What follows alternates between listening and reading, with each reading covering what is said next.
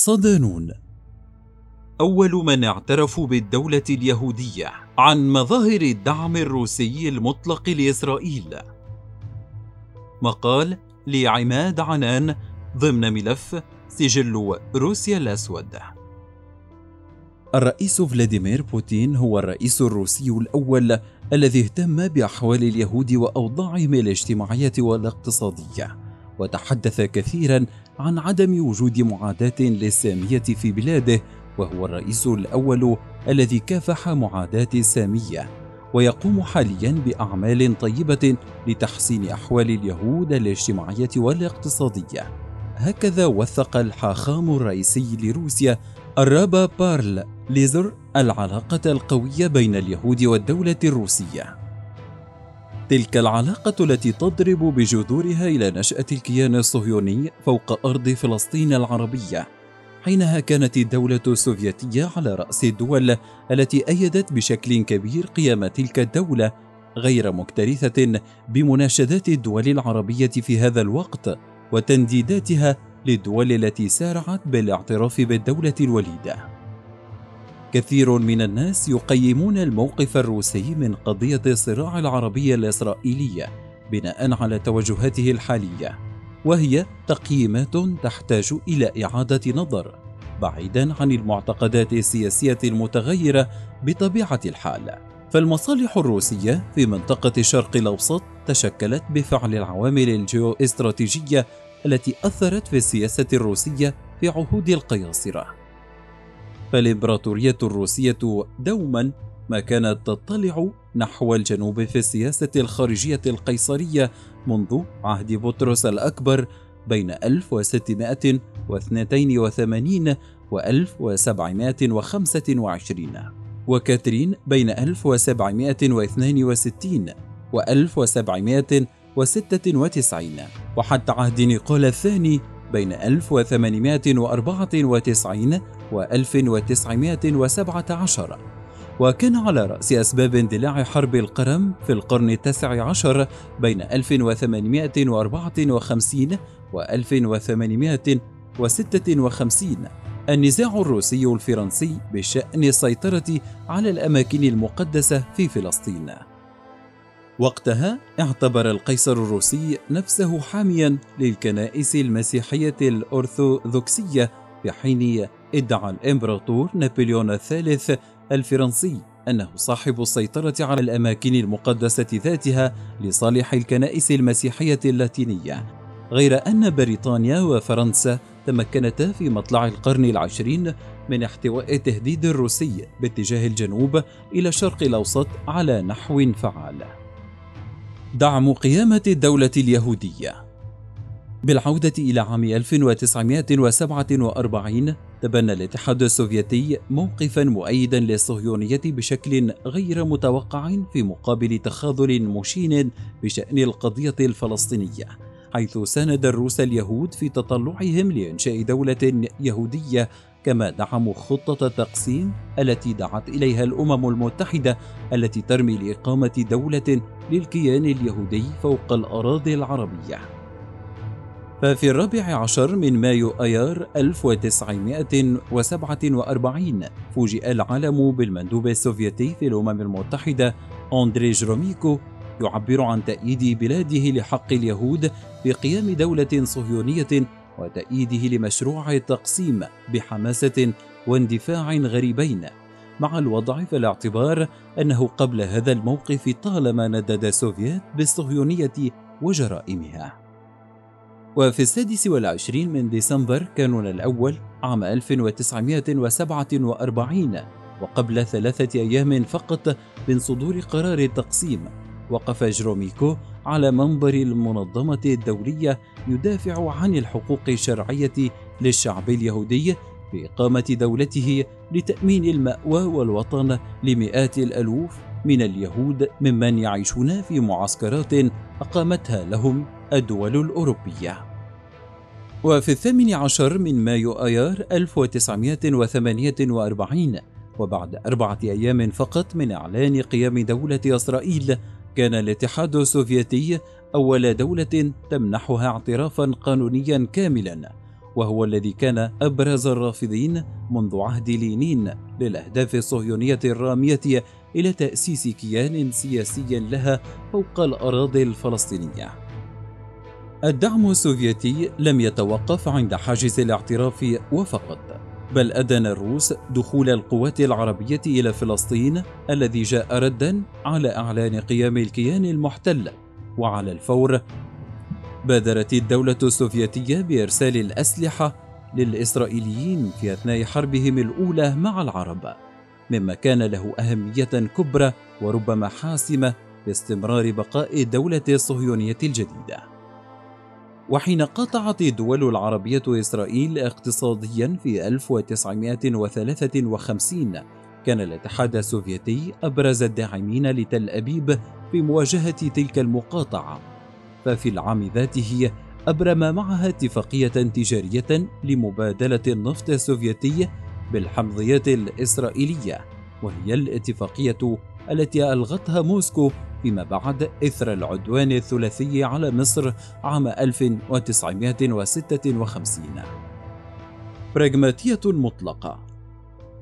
انتهجت السياسة السوفيتية ثم الروسية تجاه القضية الفلسطينية مبدأ براغماتيا يعتمد على مصالحها الجيوسياسية وتنافسها مع غريمها التقليدي الولايات المتحدة الأمريكية في المنطقة. إلا أن ميزان الترجيح في الأفعال كان دائما يميل لكفة إسرائيل والقضايا المتعلقة بصراعها مع العرب. رجل الاستخبارات ووزير الخارجية ورئيس الوزراء الروسي الأسبق يفغيني بريماكوف في كتابه روسيا والعرب كشف النقاب عن بعض ملامح تلك السياسة التي تعتمد في المقام الأول على حسابات الربح والخسارة فيما يتعلق بمصالحها. مستشهدا بالموقف من بعض الأحداث التي وقعت في المنطقة في هذا التوقيت. وأضاف بريماكوف أنه على عكس الفكرة الشائعة لم ترحب موسكو بحركة يوليو المصرية عام 1952 بالسهولة التي يظنها البعض.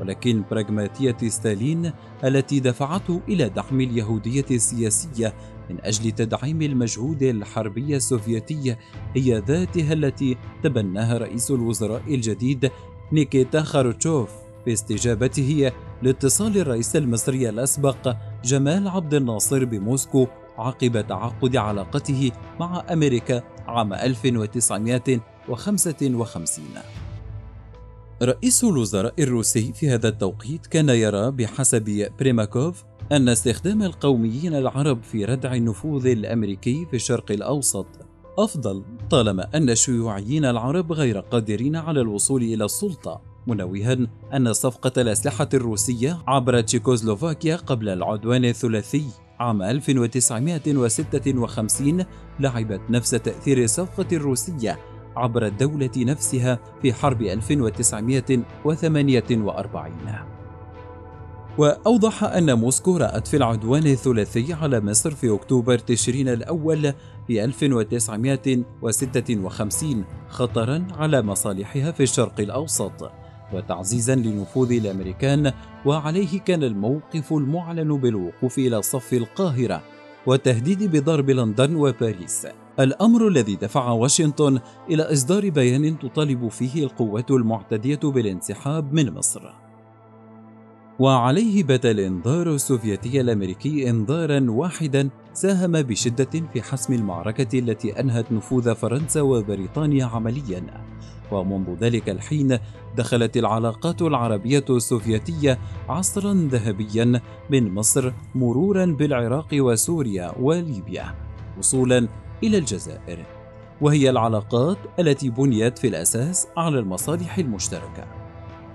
وقطعت موسكو علاقتها مع تل أبيب منذ حرب يونيو 1967 حينما شاركت القوات الأمريكية إلى جانب الإسرائيلية في استهداف المطارات المصرية وظلت العلاقات على هذه القطيعة قرابة 24 عاما حتى عادت بعد انهيار الاتحاد السوفيتي عام 1991 وظلت على وتيرة التأرجح بين الحين والآخر حتى سنوات العشرة الأولى من الألفية الجديدة.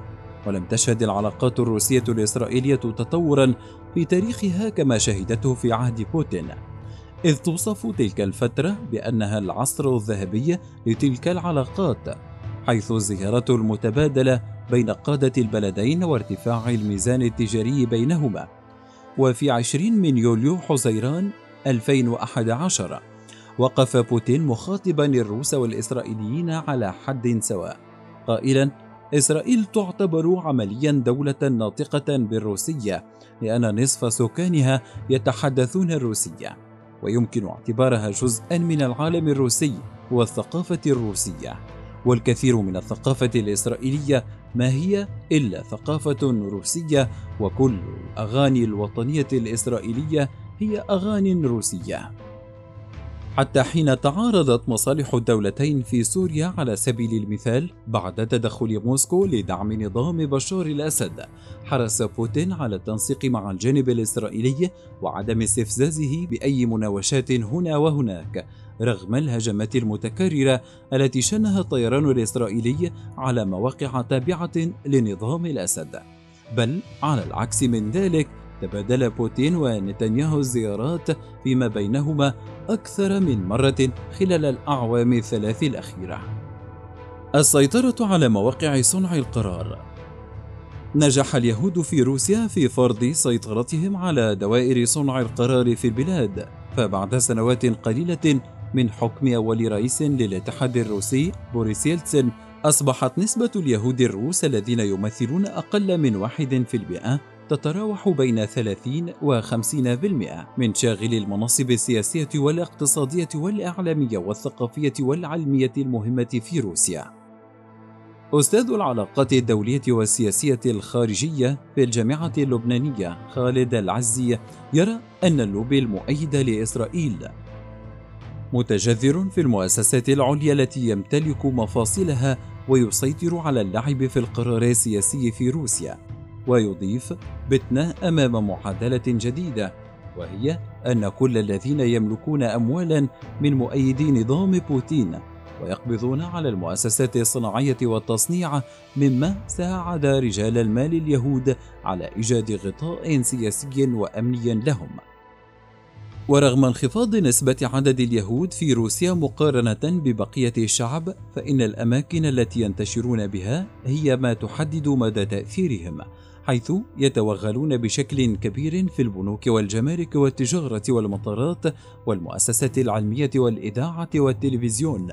فالمحلل السياسي لتلفزيون روسيا هو المستشرق الصهيوني الروسي البروفيسور ستينسلوفسكي كذلك يقع مركز الاستشراق بيد الروس الصهاينة حيث باتوا يديرون المركز العربي. بما يخدم الكيان الصهيوني والإعلانات والمراكز الحساسة في الدولة. تلك القوة المتغلغلة في دوائر صنع القرار فرضت سطوتها بشكل كبير على القرار السياسي الروسي ما أجبر موسكو على تبني مواقف وتوجهات داعمة للكيان الإسرائيلي وبناء أفضل العلاقات السياسية والاقتصادية والأمنية معها وهو ما يمكن قراءته في خريطة القرارات الروسية الأخيرة بشأن الانتهاكات الإسرائيلية. اللوب الصهيوني في روسيا شهد إبريل نيسان 2017 الميلاد الرسمي للوبي الصهيوني في روسيا وذلك حين عقدت الجالية اليهودية في البلاد مؤتمرها الحادي عشر الذي جاءت أهدافه متمركزة حول تعزيز الهوية اليهودية بين يهود روسيا والعالم وتقوية أواصر المحبة والمودة بين التجمع اليهودي وروسيا. خبراء ذهبوا إلى أن تدشين لوبي صهيوني بهذه القوة في روسيا في ظل حكم بوتين الذي يوصف بالدكتاتورية. لم يأتي من منطلق احترام حرية التنظيم لمواطنين روس لكن لإيمان موسكو ومعها تل أبيب بوجوب ترسيخ شراكة استراتيجية بينهما عبر اتخاذ خطوات تخدم مصالحهما. وكان نتاجا لهذا التنسيق أن اتخذ اليهود الروس في إسرائيل مواقف يمينية متطرفة ضد القضايا العربية بالشراكة مع اليهود في روسيا وخرجت خطوات تهدف إلى إنتاج أدوات ضغط على دوائر صنع القرار في موسكو لخدمة المصالح الإسرائيلية وتدفع ذلك العلاقة بين حزب الليكود الحاكم في تل أبيب والقيادات اليهودية الروسية الفاعلة.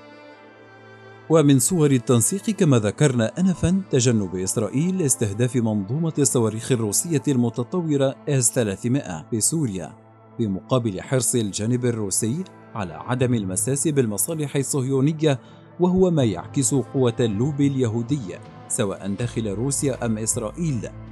علما بأن هناك مليون ونصف المليون روسي في إسرائيل.